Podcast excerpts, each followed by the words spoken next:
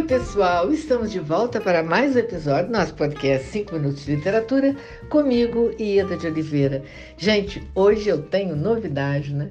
Que é o lançamento da minha coleção Danças do Brasil é, pela editora Core. É uma coleção em três volumes, com um projeto gráfico belíssimo, imagens lindas da Cecília Murgel e a apresentação feita pela historiadora Mary Del Priori. E eu venho de já há muito tempo, sempre no meu trabalho literário para crianças, sempre procurando trazer esses aspectos da nossa cultura, né? ativar o conhecimento é, das nossas raízes culturais, né? E a pessoa pergunta, ah, é um trabalho infantil? Não, é um trabalho para a infância de todos nós. É, a gente desconhece muito das nossas raízes, né? É, essas danças, eu quando comecei a fazer a pesquisa, falei, nossa, meu Deus, eu, como eu desconheço tantas danças que eu nunca tinha ouvido falar. Então, foi um processo de enriquecimento pessoal muito grande ao fazer esse trabalho.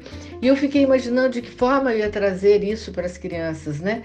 E, e eu fiz através de versos, de redondilhas maiores, que são versos sete sílabas, que são pela melodiosidade dos versos e pelo caráter popular.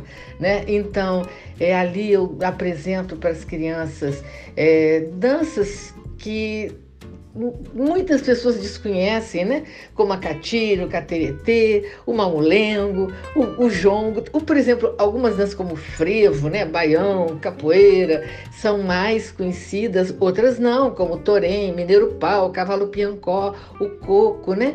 É, o tambor de crioula, o chachado. E essas, essas retomadas que eu faço em versos são simultaneamente acompanhadas pelas imagens. Então, o figurino com que se dança, é, o, o, tipo dos movimentos, os rituais de, de dança. Então, a, a criança ela vai ver como é que aquilo ali é na prática, como é a, a, a coreografia daquela dança, né? O, a indumentária que se usa para aquela dança. Ficou um trabalho assim visual belíssimo, sabe? Eu estou realmente muito encantada com o resultado é, é, final desse, desse trabalho todo. É, eu, inclusive, vou aqui mostrar para vocês a forma, porque é, a Cecília, quando fez assim a, a, uma, uma das ilustrações né, de abertura, com o mapa do Brasil, com pezinhos assim, é, onde se dança cada uma dessas danças, né, onde se pode, onde elas acontecem. E, e eu começo a, no volume 1, para vocês terem uma ideia de como é que funciona essa questão do, da redondilha maior, eu me dirijo às crianças, né? E durante todo o tempo eu, só fiz tudo realmente em versos, né? Eu digo: quem é que sabe dizer quais as danças do Brasil? Levanta a mão quem conhece, fica em pé quem nunca viu. Aqui vou mostrar algumas para você poder saber, mas não todas, pois são tantas que é difícil de escrever. E aí eu vou apresentando para as crianças em versos as danças e elas vão tendo a visão é, é, daquilo, como é que aquilo se processa. Né? E o resultado eu convido vocês a, a, a, visitarem o site da editora Core, né? que é, é, é core, editoracore.com.br, ou mesmo no meu Instagram, no link lá na bio, vocês têm acesso, né?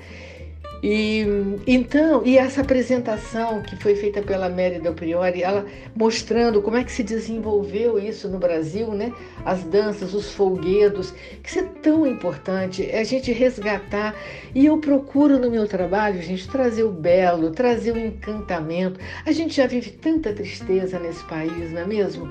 tantas dores, tantas agonias, não só no Brasil, mas agonias mundiais, mas aqui no nosso país a gente tem tanta tristeza. Então eu quero resgatar a alegria, os folguedos, as coisas bonitas que a gente tem. É, e a arte é o grande né, canal de, do belo, né? Para nós.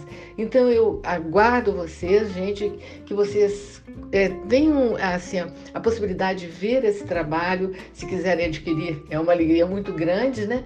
E ele está disponível para vocês, como eu disse, é, para venda no site da editora Core. Né?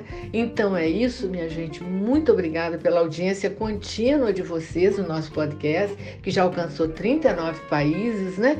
E eu vou estar sempre aqui de braços abertos, trazendo as novidades, as coisas realmente que estão acontecendo no mundo literário. Tá? Um grande abraço a todos e muito obrigada mais uma vez por nos acompanharem todo esse tempo. Até breve.